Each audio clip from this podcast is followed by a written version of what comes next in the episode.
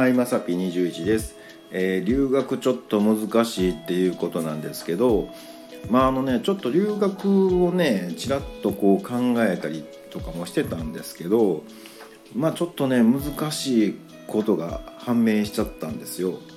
うん、まあね、まあのこまあ、このご時世っていうのもあるんですけど、まあ、別な方法とかも考えてましてで僕なりに検討した、ね、結果なんですけど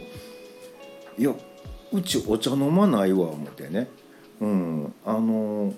えあります？皆さんのうちね、まあ、どんな家住んではるんか知らないですけど。いや今お茶飲まないで。お茶の間留学できへんやんみたいなね、うん、そもそもお茶の間がないもんみたいなね、えーことにちょっと陥ってしまいまして、えーこれはちょっと断念せざるを得ないんかなと、うん、いうふうに思ったりもしてます。えーねあのーまあ、テレビをご覧の皆様方とかねそういう言い方もありますけどいまだにね、えーお茶の間の皆さんとかねお茶の間留学とか言うじゃないですか。